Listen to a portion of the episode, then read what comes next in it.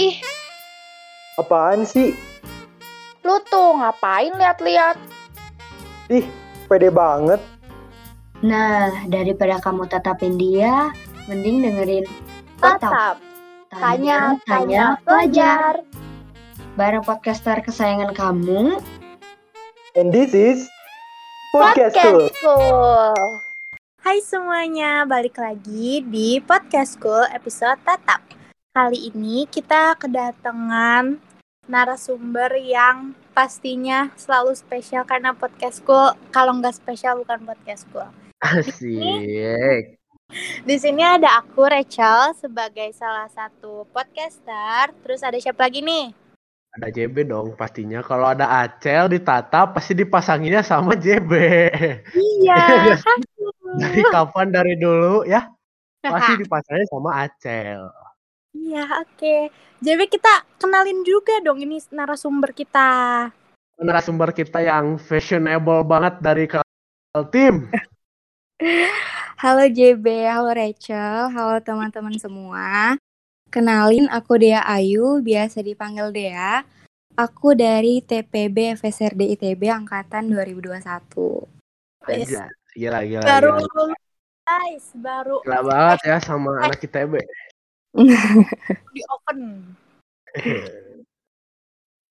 Boleh, Cel? Oke, kita langsung aja kali ya Kak Dea. Kak Dea nih, menurut Kak Dea, fashion tuh apa sih? Em, fashion menurut aku eh, itu kayak gaya berpakaian yang bisa menampilkan jati diri kita gitu sih. Juga merupakan kebutuhan, tapi kalau dibilang kebutuhan juga nggak kebutuhan amat. Lebih Hmm. kayak ke me time sih. Eh, jadi gini. Ah. Kan pada dasarnya setiap manusia itu ingin selalu diperhatikan, Iya. siapa pun itu. Nah, cara untuk mendapatkan sebuah perhatian orang lain, baik dari keluarga, teman, pasangan, atau bahkan stranger, orang yang nggak kita kenal, itu kan bermacam-macam. Nah, jadi salah satunya dari fashion itu tadi, dari gaya kita berpenampilan. Karena semakin baik kita berpenampilan, maka akan semakin meningkatkan kepercayaan diri kita gitu menurut aku. Yang paling Jadi bikin spotlight fashion diri gitu ya. ya. Iya, benar banget. Seberapa penting sih menurut Kadea tuh kayak fashion tuh penting gak sih di Kadea tuh? Em, penting enggaknya fashion buat aku itu tergantung dari orangnya sih. Karena ada nih orang yang menganggap fashion itu penting karena yang kayak kata aku bilang tadi, dia ingin selalu diperhatikan, tapi jangan juga terjebak dengan hal itu. Intinya dari penting enggaknya fashion itu kenyamanan diri masing-masing sih. Hmm, bener sih.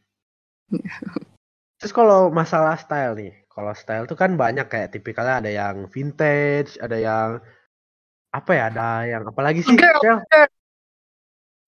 Ada yang e-girl, e-boy gitu kan, kayak gaya tuh. Kalau saya sendiri nih, paling suka style apa sih gitu? Yang paling fit di Kadea? Em, aku sih eh, tipenya kayak suka aja sama semua style. Eh, sesuai tren aja sih kalau aku. Tokan gitu ya kak. Iya, ngikutin tren. Ngikutin tren ya. Nah, ah, sok, Cel. Gimana, Cel? menurut Kak Dea, eh, di pandangan orang-orang sekitar gitu, sekitar Kak Dea tuh di kalangan teman-teman Kak Dea tuh menurut mereka fashion juga penting gak ya kira-kira? Kalau kata aku sih eh, penting sih menurut aku. Karena eh, fashion kan menampilkan jati diri kita kan. Kita tuh pastinya ingin dilihat eh, lebih gitu kan, lebih menarik. Mm-mm. Jadi menurut aku sih penting bagi teman-teman aku. Hmm. Gitu be, tuh dengar. Lah apa?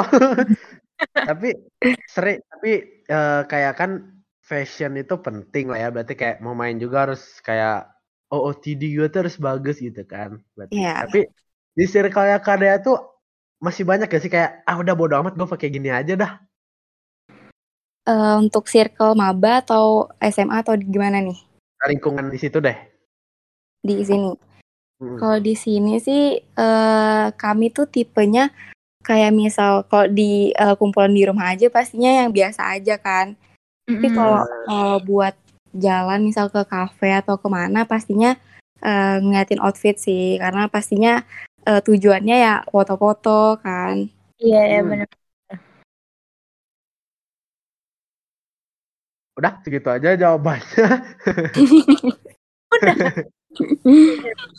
Lanjut Terus lanjut. tuh aku pernah dengar kalau fashion tuh kan nggak ada aturannya. Jadi orang pasti bebas berekspresi gitu kan sama fashionnya diri sendiri, diri dia sendiri sesuai kenyamanannya dia. Mm-mm. Nah, kalau menurut Kadea itu kalau ada orang yang suka ngatur atau ngejudge fashion orang lain tuh gimana sih kayak misalnya wah style lu kurang nih kayak harusnya tuh kayak gini gitu. Tapi kan Tunggu, selera orang tuh beda-beda.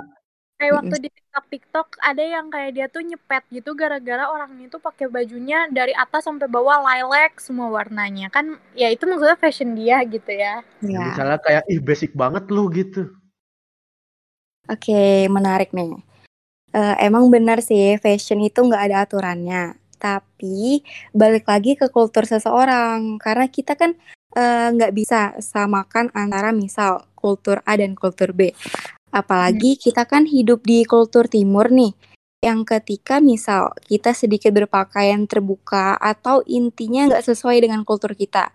Nah, Heeh. pasti itu kan akan dapat cibiran atau judge dari orang-orang karena faktor eh, faktor kultur kita yang ke timur-timuran.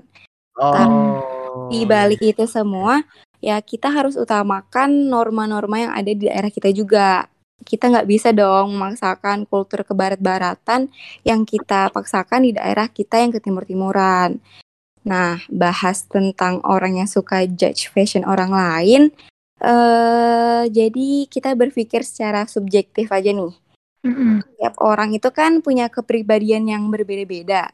Iya, benar. Begitu pula dengan fashion atau style. Nah, jadi kita tuh nggak bisa mengharuskan orang lain harus sama dengan apa yang kita mau. Pasti di hidup kita ini kan nggak semua orang eh, suka sama apa eh, suka sama apa yang kita tampilkan. Nggak satu selera gitu lah ya. Ya.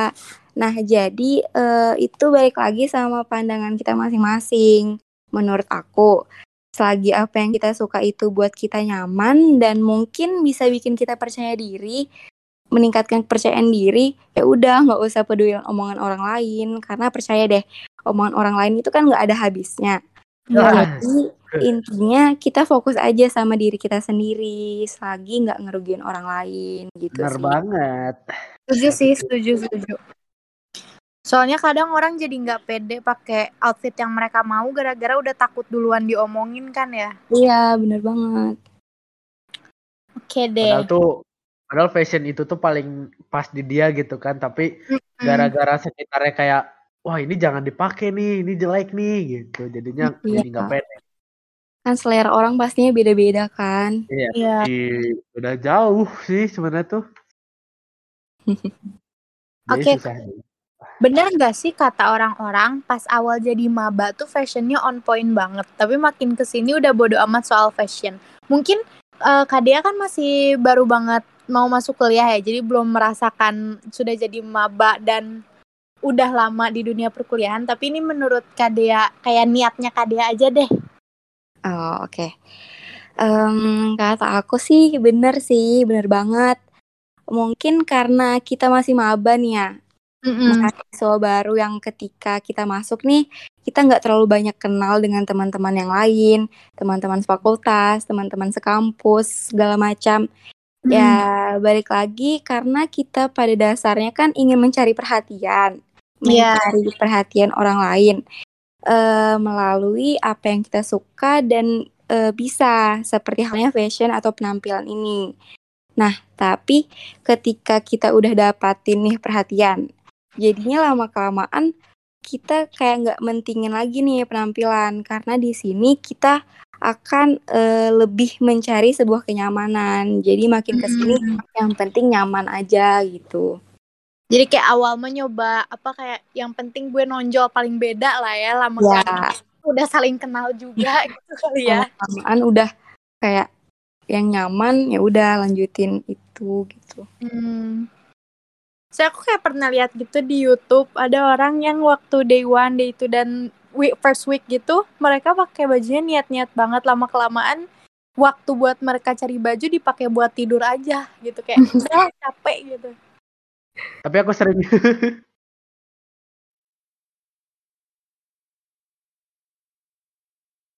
Halo guys, Iya. apakah suara aku terdengar? Saya tidak mendengar ada gerak-gerik di sini ya. Yaudah be, lanjut be. Nih, dilihat dari Instagramnya Kade ya, ini tuh aktif banget di dunia lukis. Nah, kapan sih pertama kali Kade tuh ngelukis? Em, em, bentar, bentar. Kalau untuk melukis sih sebenarnya aku dari kecil emang sudah uka, eh sudah suka coret-coret kan.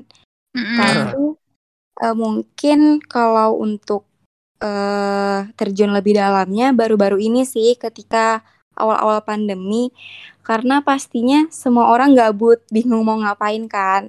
Nah, jadi aku pikir kenapa aku nggak ngelanjutin bakat aku di lukis gitu. Ini pandemi awal 2020-an ya, Maret. Ya, Hmm.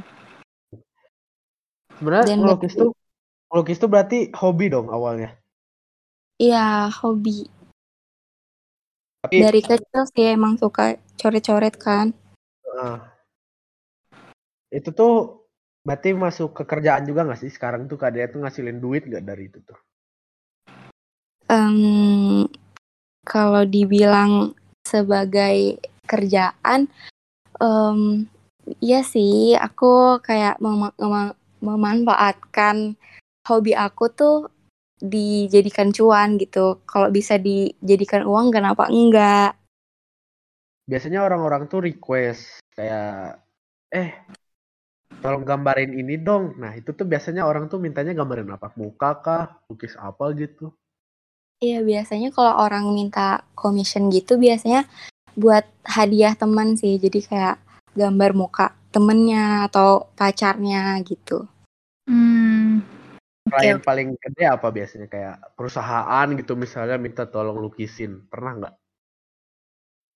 Kebetulan belum sih. Baru- Didoain ba- secepatnya ya. Doa. semuanya. Amin. Berarti baru teman-temannya doang ya Kade ya?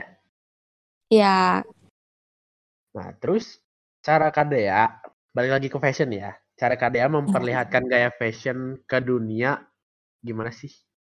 Eh, gimana sih maksudnya tuh? Ngerti gak sih? Memperlihatkan fashion ke dunia. Cel, gimana? Cel, bantuin Cel. Aku bingung, Cel. Ian maksud JB tuh gini kak. Jadi kan Kadea tuh suka ngelukis. Nah, lu- ngelukis ini tuh salah satu jalur Kadea buat nunjukin fashion Kadea ke dunia gitu bisa nggak sih sebenarnya? Ke publik, lebih ke publik gak sih dunia tuh maksudnya? Iya iya dunia gede banget. Ah, kedua ke Antara kedua. lukis dengan fashion ya. Iya. Eh, antara lukis dengan fashion mungkin eh karena jadi gini kan aku lihat dari sudut pandang seni gitu ya. Hmm. Jadi kita kan anak seni mungkin bisa dibilang kekreativitasannya eh, lumayan tinggi nih. Iya. Nah, kekreativitasan itu kan tanpa batas nih. Nah, kita tuh nggak hanya meng, apa, mengekspresikan, menuangkan kekreativitasan kita itu di sebuah gambaran aja, tapi juga di fashion.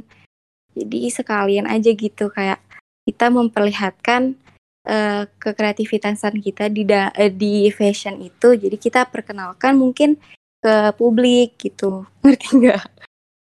Ngerti ngerti ngerti.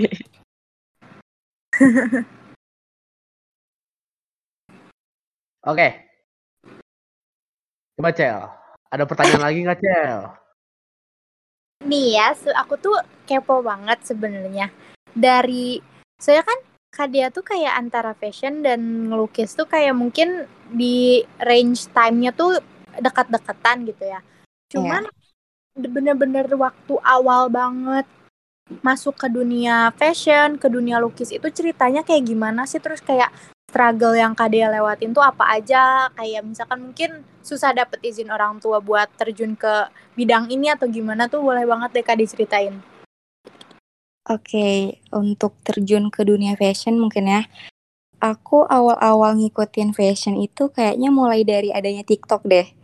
Karena Ah. karena dulu aku tuh orangnya agak bodo amatan nih sama yang namanya penampilan. Nah, Iya. semenjak ada TikTok kan kita semakin ke sini makin ikutin tren kan ya. Jadi aku kayak banyak ketemu referensi outfit gitu dari TikTok. Ya mungkin bisa dibilang berpengaruh besar buat penampilan aku sekarang. Hmm. Siapa favorit favorit KDA TikToker yang di dunia fashion tuh siapa sih? Ada nggak? Em, banyak sih sebenarnya. Yang menurut KDA paling kece gitu stylenya tuh yang pengen banget ditiruin gitu. Em, aduh aku lupa deh namanya. Dia biasanya kayak misalnya eh masangin jeans dengan crop top, misalnya gitu-gitu.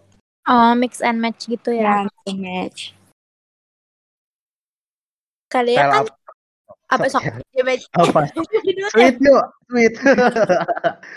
Baca lu, baca lu, baca lu. ini aku mau nanya kan kayak style tuh banyak banget terus misalkan Kak Dea tuh eh walaupun suka semua genre style sesuai kenyamanan Kak Dea kan pasti kayak ada satu yang zona nyamannya Kak Dea kadang pengen gak sih kayak keluar dari zona nyaman itu tapi ada aduh nggak bisa nih atau males beli outfit outfitnya lagi atau gimana tuh ada nggak sih Kak Dea kayak gitu Em, pastinya ada sih karena pastinya kita kayak ngeliat orang tuh pasti pengen juga kan kayak gitu. Mungkin halangannya dengan lingkungan sih. Misalnya kan di misal nih di Jakarta sama di Kaltim pasti kulturnya beda nih. iya benar Kita kan lebih bebas kan. Nah, Iya. kalau pakai di sini tuh kelihatannya kayak ya apaan sih norak banget gitu. mau Terus ke mana gitu ya Iya, kayak ih di sini kan nggak ada pusat hiburan gitu kan. iya Jadi kayak takut omongan orang lain. Oh, iya juga sih. Tuh, Jabet tadi kenapa? Kaltim. Ngomong-ngomong tentang fashion aja. kan biasanya tuh sekarang eh kok biasanya sih? Kan sekarang tuh lagi PPKM ya, PPKM, pandemi, Covid, nggak bisa dong kayak tiap hari itu jajannya kayak ke offline store gitu. Pasti lewat e-commerce, Ya, ya nggak? Udah berapa banyak barang sih yang kadang beli di e-commerce? Apalagi kabarnya orangnya nggak di pusat tengah pulau gitu kan, Kak. Ongkir-ongkir perginya gitu, Kak. kalau untuk belanja sih aku tuh masih mikirin di ongkir lah ya. Tahu sendiri kan, ongkir dari Jawa ke Kaltim, khususnya Apa, Kak? Kaltim. Berapa, berapa tuh? Nih ya, misal nih kita beli baju harganya 40. Terus Mm-mm. ongkirnya itu 70. Nah, kita Oh, oh. pakai gratis ongkir kan, voucher gratis ongkir. Nah, itu pasti potongannya kalau nggak 30 ya, eh paling banyak lah 30 nih. Jadi eh, dari 70 dikurang 30 jadi 40-an kan. Nah, Iya. itu udah kayak udah surga banget gitu loh, udah dapat potongan ongkir segitu. Pasti anak-anak Kalimantan tuh udah tahu deh senangnya gimana. Tadi tadi free ongkir kan? Free ongkir tuh belum free itu masih potongan doang. Iya, jadi free ongkirnya potongan 30 ribu aja sih biasanya paling Jadi, ada yang nggak pernah ngerasain voucher free ongkir Shopee beneran Bener-bener apa itu? E-commerce e-commerce koren. Kalau free ongkir biasanya eh, dari luar negeri sih malahan. Oh, yang kayak dari Cina gitu-gitu ya? Iya. Ya ampun. Tapi kayaknya emang sekitaran Indonesia gitu, setahu aku yang juga suka belanja e-commerce, emang kayaknya kalau sekitaran antar pulau Indonesia dapat free ongkir yang bener-bener nol tuh lebih susah nggak sih? Kayak- Kayaknya cuma sekitaran Jawa deh, Jawa Sumatera. Iya kayaknya Jawa aja sih. Mungkin kan ongkir dari Jawa ke Jawa itu misalnya 20 nih. Nah, karena voucher gratis ongkirnya itu potongan 30 jadinya le- jadi free ongkir banget gitu loh, free ongkir total. Nah, Ah. sedangkan kalau dari Kalimantan kan eh, 30.000 ribu gitu.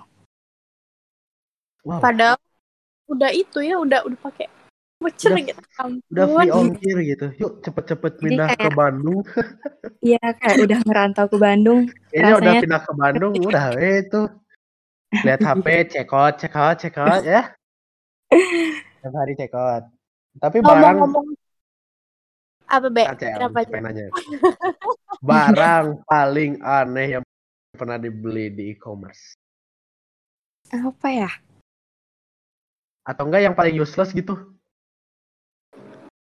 Em, palingan kayak barang-barang untuk eh, online shop aku, online shop aku sih, small business aku. Kayak Ah, misal pemotong kertas yang plastik itu loh. Yang Oh, biasanya kan eh, potong kertas tuh yang besi. Nah, aku iseng beli yang plastik karena harganya lebih murah. Ternyata bener-bener tumpul gitu, jadi useless gitu. jadi Itu- nggak bisa dipakai sampai sekarang kak. Nggak bisa. itu belinya di mana? Di luar Jawa kah? Eh di Ya, luar di- Kalimantan. Di Jawa, di Jawa. Uh, harganya berapa? Kalau berapa ya? Kalau nggak salah 20-an aja sih. Tapi Ongkirnya ongkirnya kan 70. Wih, 90 ribu nggak tuh bisa beli apa di sini? kan dapat potongan ongkir ya. Jadi walaupun hanya 30.000 ribu Tapi sudah sangat untung Ya, lah ya. sangat berarti. Terus itu disimpan aja jadi pajangan gitu. Wow. Dibuang sih daripada numpuk-numpuk. Emang di, di Kaltim atau di Kalimantannya nggak ada yang jual gitu? Yang ada. plastik? Nggak ada. Nggak ada. Hmm. Udah nyari. Karena di kota aku cuman ada beberapa outlet yang jual-jual kayak gitu kan alat-alat Mm-mm. Ke media gitu. nggak Gramedia nggak ada di kota aku jadi kalau mau ke Gramedia harus ke luar kota ke Samarinda Ya ampun, Oh. sedihnya. Makanya cepat ngekos di Bandung. iya semoga Berarti kalian cepat kalau misalkan mau mau beli barang-barang buat ngelukis gitu-gitu terus abisnya tiba-tiba butuhnya saat itu juga tapi bisa dicari itu. kalau untuk misal nih kayak cat eh, Mm-mm. tapi kan eh, di sini jualnya tuh beda merek jadi kalau Hmm. emang kepepet ya belinya beda merek sih Hmm. Bukannya jadi aneh gitu ya tekstur warnanya tuh beda gitu misalnya. Iya kadang gitu tapi kalau memang kepepet banget ya udahlah mungkin nanti bisa ditimpa lagi beli yang Kalau pro beda Iya. deh, Be. Pro pro mah bisa gimana aja deh, Be. Awas salting gitu. Biasanya kalau dipuji salting. Tapi kalau misalnya itu buat kerjaan gitu, apakah nggak apa-apa? Atau gimana? em, sebenarnya nggak terlalu kelihatan sih kalau beda merek jadi masih bisa diatasi masih bisa campur-campur lah. ya benar Wow. Kak, Cukup aku mau nanya mengejutkan deh, ya. Kak.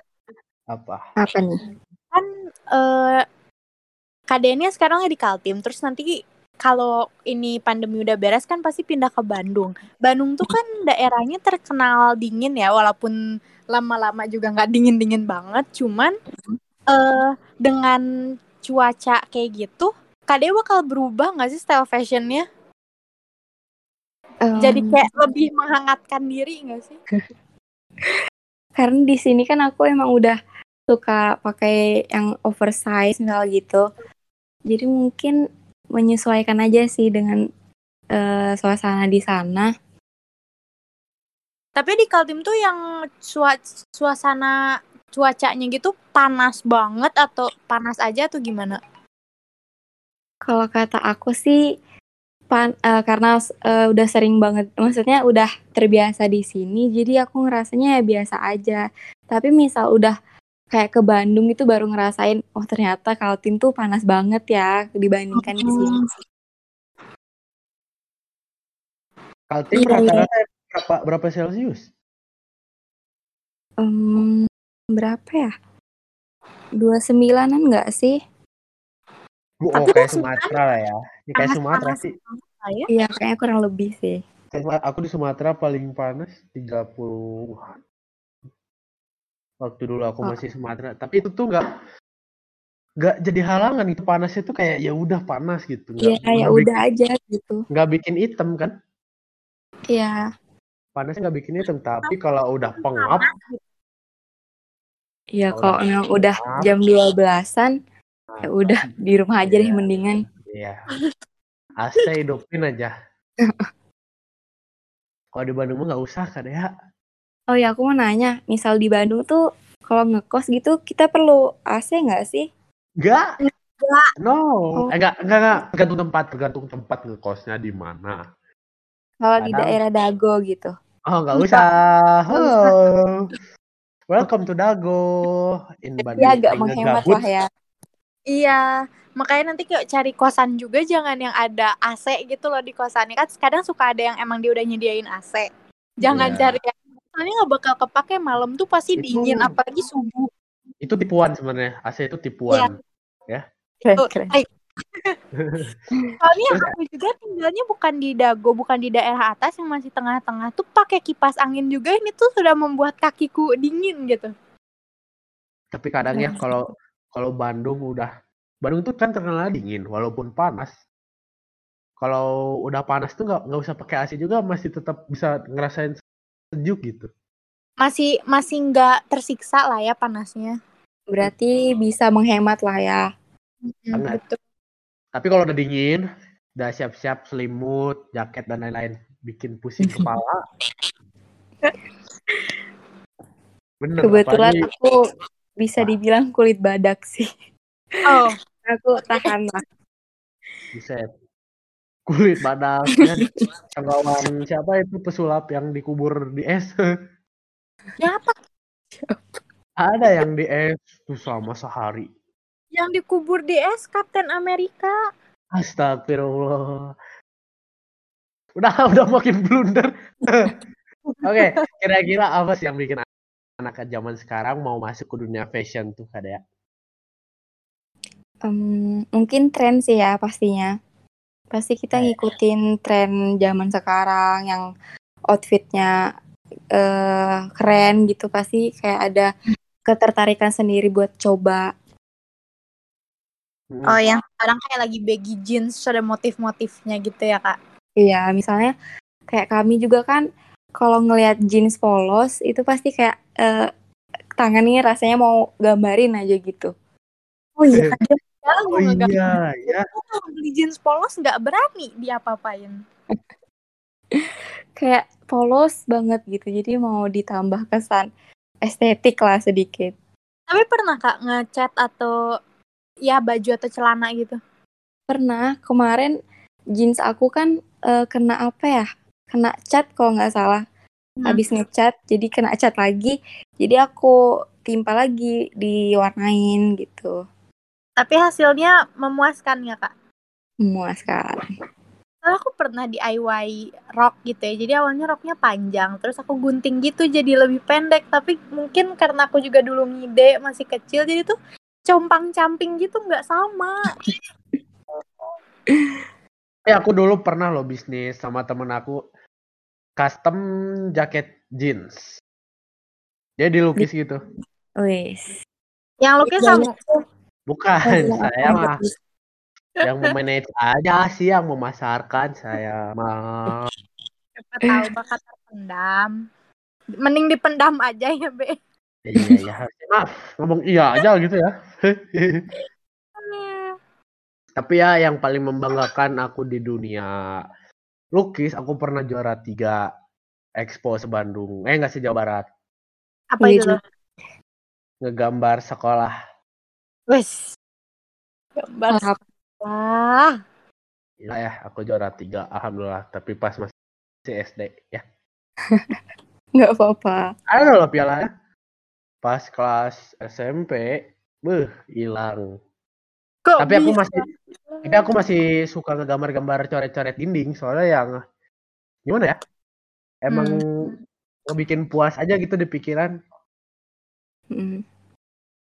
Ngomong-ngomong soal coret-coret dinding, Kak Dea pernah nge-graffiti gitu nggak sih di dinding-dinding? Pernah. Jadi ini akhir-akhir ini kan eh, kakak aku mau buka eh, apa sih kayak coffee shop gitu kan. Coffee Oh, iya. biasalah Jadi coffee ya, pakai graffiti. Manfaatin adeknya lah buat coret-coret dindingnya. Kena cuan nggak? Eh, komisi nggak? Dapat sih dijanjiin tapi dari sampai sekarang belum dibayar. Tapi udah dilukisin, udah digrafitiin. Udah. Wow, itulah Tapi seorang DP kakak. setengah dulu, Kak. Iya sih harusnya gitu. Family Harus is family, bisnis is sekarang. Gitu, family family, bisnis bisnis. Kita nanya mulu, Be. Ini kadang ada pertanyaan gak nih kebetulan? Boleh Kita dong. Eh, Ada nggak nih? Oke, aku mau tanya dong. Oke. Kan ini kalian udah kelas 12 kan ya? Oh iya, JB ya, Acel udah iya aja gitu. Iya. Oh, Acil kelas berapa sih? Aku kelas 12, aku kelas 12. Enggak, Acel adik kelasnya aku. Ah, Ya anggap aja kelas 12-nya. Ya. Iya. Nah, udah sampai mana sih persiapan kalian untuk persiapin SBM mungkin? Ya, Acel aja. Aku nggak usah jawab ya. Kalau aku sih ini tuh kayak baru dua, dua minggu awal masuk kan, baru dua minggu awal masuk, tapi aku udah bener-bener seminggu penuh itu tuh belajar terus. Aku juga kaget aku bisa sebanyak ini belajar. Jadi mungkin kayak persiapan aku buat SBM, buat ya buat ke perguruan tinggi tuh eh, sedang proses gitu loh. Jadi masih memperdalami materi. Paling sekarang-sekarang tuh jadi susahnya bagi waktu nggak bagi waktunya sebenarnya nggak susah. Cuman jadi kayak waktu buat aku sendiri istirahatnya tuh jadi yang lebih berkurang. Jadi kayak mau istirahat baru duduk sebentar tiba-tiba ada ini. Tiba-tiba ada ini gitu sih paling. Aku pernah dengar pula tuh ke si Acel. Intinya Apa? aku kelas 12 ini harus on cam pakai seragam pagi-pagi. iya bener kok aku emang gitu emang aku gitu ya Intinya kelas 12 aku harus Emang rajin. Masa stres-stresnya sih. Bener-bener oh ternyata tuh kata orang-orang kelas 12 hektik tuh tuh emang beneran hektik gitu bukan yang cuman ah oh, ah cuma kata-kata doang gitu. Iya, padahal hektik. Karena orang kan ngiranya ah paling lebay aja gitu. Kalau mereka belum ngerasain. iya tuh be. Jadi bukan gara-gara susah bagi waktu emang hektik aja. Kecuali Tapi- tuh kamu nggak belajar ya. Ya, tapi semua orang pasti punya lah waktunya sendiri-sendiri. Tuh kayak ah ya udah gue nggak usah belajar, gue gue pengennya eh gimana sih maksudnya tuh kayak ah nggak jadi nggak Kan tahu ngomong Ada apa pengen nggak tahu maksudnya ya, saya belum mengalami eh, masalahnya Tapi emang iya sih kayak kemarin tuh aku sempat itu kan kayak drop bentar gitu. Jadi aku seharian tuh cuman tiduran tapi jadi merasa bersalah gitu waktunya nggak dipakai belajar. Ya. dan Kalian mau lanjut ke mana sih? Ambil jurusan apa gitu? Tuh JB jawab dulu deh kamu duluan. Oh, saya jelas awalnya pengen perfilman, tapi karena Hmm. karena ya aku udah ngedalamin film lah dari sekarang, jadi kayak Di mana itu teh perfilman mana awalnya maunya? awalnya pengen perfilman IKJ. Hmm. Kalau nggak IKJ ke Unpad. Tapi gara-gara aku Unpad ada pakai D. ah Unpad pakai D. Unpad pakai D. Oke. Tapi Terus karena aku eh, dimarahin mau masuk perfilman karena kenapa sih perfilman kan udah udah lumayan bisa lah gitu udah tinggal belajar sedikit-dikit lagi kenapa nggak DKV lebih luas Iya. ya udah masuk ya, pengennya DKV lah DKV-nya Unpad nggak mau yang di Jakarta walaupun ada yang lebih bagus di Jakarta Nah, kenapa karena aku harus ada tanggung jawabnya di Bandung gitu oh kirain emang nggak bisa lepas dari Bandung gitu. Oh buset, enggak sih. Kalau bisa Jakarta, aku di Jakarta. Cuma aku ada sesuatu bisnis yang harus diurus. Begitu. Kirain takut LDR. Buset, tinggal samper. Kenapa nggak pilih DKV ITB aja kan di Bandung tuh? Ah, ITB mah aduh. Duh, Aduh. kayak, kayak sekarang lihat langit tuh. ITB. Iya ya, Ya. kok aku kayak jarang banget denger orang ngomong pengen DKV Unpad. Pasti di ITB semua jawabnya.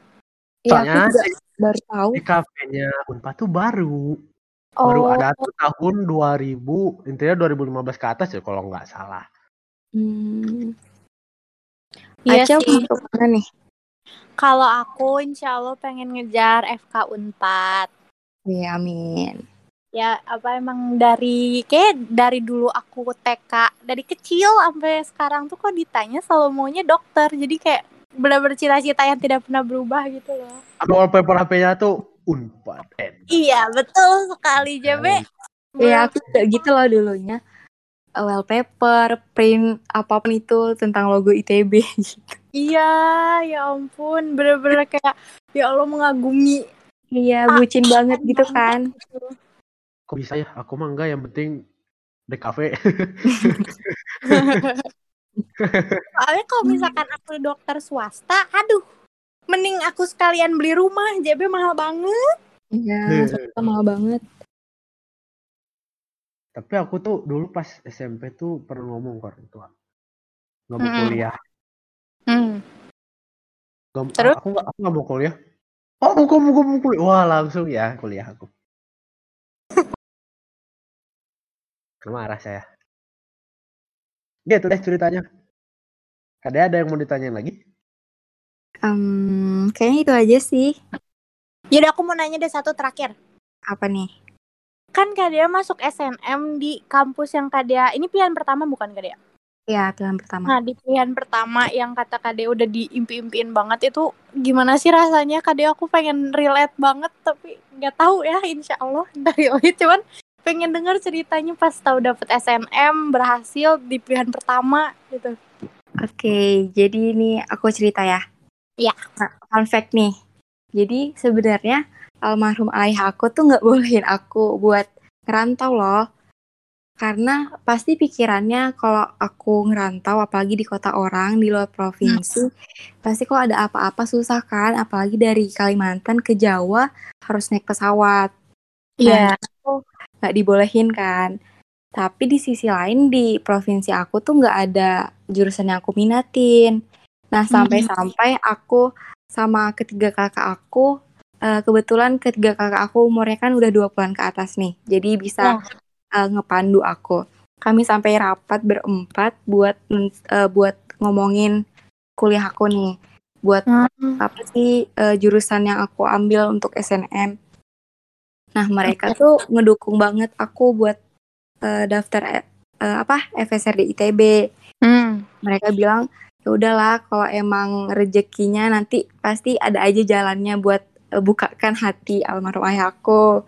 Iya. Nah, Pas udah lulus SNM pasti senang kan ya kakak-kakak aku. Nah, di sini akunya kayak ih takut deh kalau eh, ayah aku marah atau suruh nolak gitu kan.